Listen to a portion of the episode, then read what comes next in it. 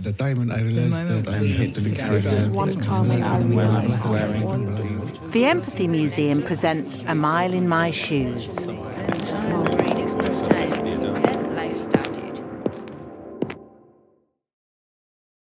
Our justice. Our justice. Our justice. Our justice. You're listening to Our Justice, a series of true stories and conversations co-produced with young people with experience of the Scottish justice system. I'm Elio.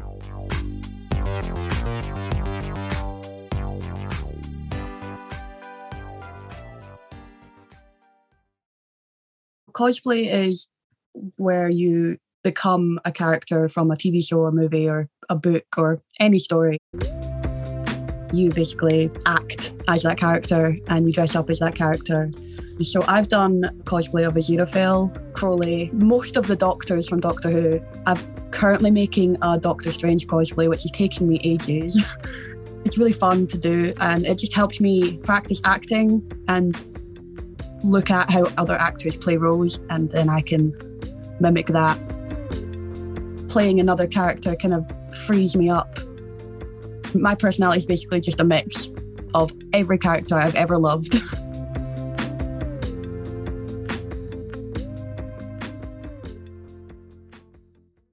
I'm Elio, I'm 18 and I live in Edinburgh. I identify as non binary. I use they, them, or he, him pronouns. So I grew up with my mum, my dad, my older sibling, and my two younger siblings. My mum works in the theatre and my dad is a writer and I was always a character in one of his short films. I just had a really big influence in theatre and film making growing up. I also grew up involved with a lot of my cousins. We would always have family gatherings and events. So it's a really nice dynamic we have.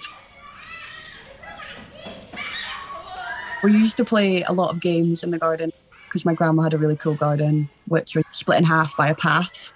So we'd always play a little game over the hedge. We'd play over the hedge, and the path was the hedge, and we'd split up into groups because of how many of us there were.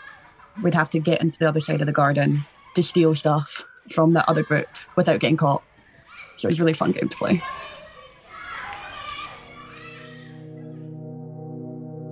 It was summertime when I was about 12 or 13 my mum came into the room with me and my older sibling and told us to sit down and that she needed to talk to us. So at that moment, we thought we were getting surprised with another surprise holiday because that happened the year previous.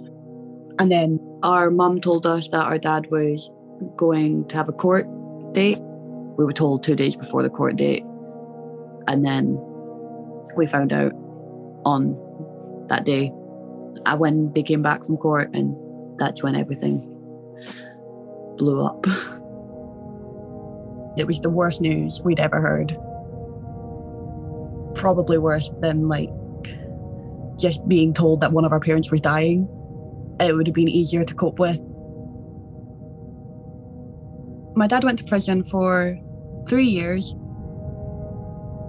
That news of my dad being in prison spread about our hometown really quickly. It was in the newspaper, our address was in the newspaper. We had people coming up to our house and throwing stuff at our windows and shouting abuse. And we had to come stay with my grandparents. And I ended up moving school for a bit because I got bullied a lot. I ended up leaving because I didn't feel any safer there. And I went back to my old high school. I think we went to visit him about two times a week. I don't remember much of it. I just kind of remember being scared a lot of the time, especially the first time I ever went in, where we had to line up and then go through the security, and then walking into this big room where I couldn't even get to spend time alone with my dad. You were in a room with like a million other people talking, which I found really difficult. So I would, I didn't really have much of a relationship with my dad for those few years. I couldn't concentrate enough to talk to him, or I was just in a panicked state the entire time. After my granny, which was his mum, she passed, I was really close with her. I'd go to her house every day at lunch because of the bullying and have lunch with her and sit with her. But when she passed, we had a funeral. My dad was still in prison at that point. He was able to be there, but he was in handcuffs and there was like officers with him as well. I couldn't even like hug him and it was really difficult. I was always scheduling my time around having to go see my dad and then avoiding places for a really long time where people would possibly like, you know, jump me for supporting my dad. I've been beaten up. I've had people call the police on me. I've had to call the police on people for harassment. It definitely does make it harder. I constantly feel like I have to like tell people about my experience or new people I meet. I have to at some point mention, by the way, my dad was in prison, or they're going to find out in some way and they might take it negatively, which has happened many times before where I've made new friends and they've found out and then we've stopped being friends. I came out halfway through my dad's sentence. The bullying was already bad from that, and then everyone found out I was trans in school, and as it kind of got leaked around the school, there was just a whole lot of stuff. but I basically blocked all of it out.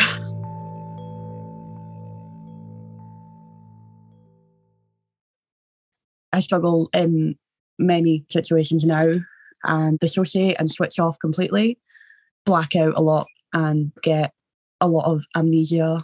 So I can be going through my entire day and only remember like five minutes of it. I'm in therapy right now and we think it's a personality disorder. So I'm just kind of trying to deal with that and hopefully find a way to overcome that. I've had quite a few bad experiences with counsellors. I've opened up to them about having this personality disorder and they'd be like, "Oh, we can't help you. We'll find you a new counselor. And then the next counsellor oh, also can't help. So I'm constantly starting from scratch. My new counsellor is the exact same. Is trying to find me a person who hopefully this time can actually help. But then there was a bunch of good stuff that happened as well. We worked with a company called Families Outside. We got so much help from them, and they also gave me and my older sibling the opportunity to be able to travel and go to conferences and do loads of different things to tell our story. All the conference work definitely helped me overcome a lot of fears. Like I had really big stage fright, but because of this experience, I got to open up about my story and stand in front of audiences. That really helped me overcome and definitely pushed me into like going into my dream I study at Edinburgh College, part of the Pax Theatre Company, also doing dance and costume design. I made a bunch of new great friends at college who are all very much supportive. They're aware of what I've been through. Like, they don't bring it up unless I bring it up. Um, something I found quite helpful. And also just being able to chill and hang out, but then also be comfortable enough to just cry together or have so much fun together. So that's great because I never really had that experience before. I definitely don't see my family as much now. Like we've all kind of gotten back into our routines, but I think we're definitely closer. I'm very close with my dad because of his passion for filmmaking and writing and in mine for acting. Acting for me growing up was a hobby but then after everything happened and I went through all this experience and I started trying to share my story and help people, I really enjoyed that. For my future, I would like to be an actor, but also be a role model for people who have had similar situations and being able to use a platform to open up about my story and hopefully that'll help.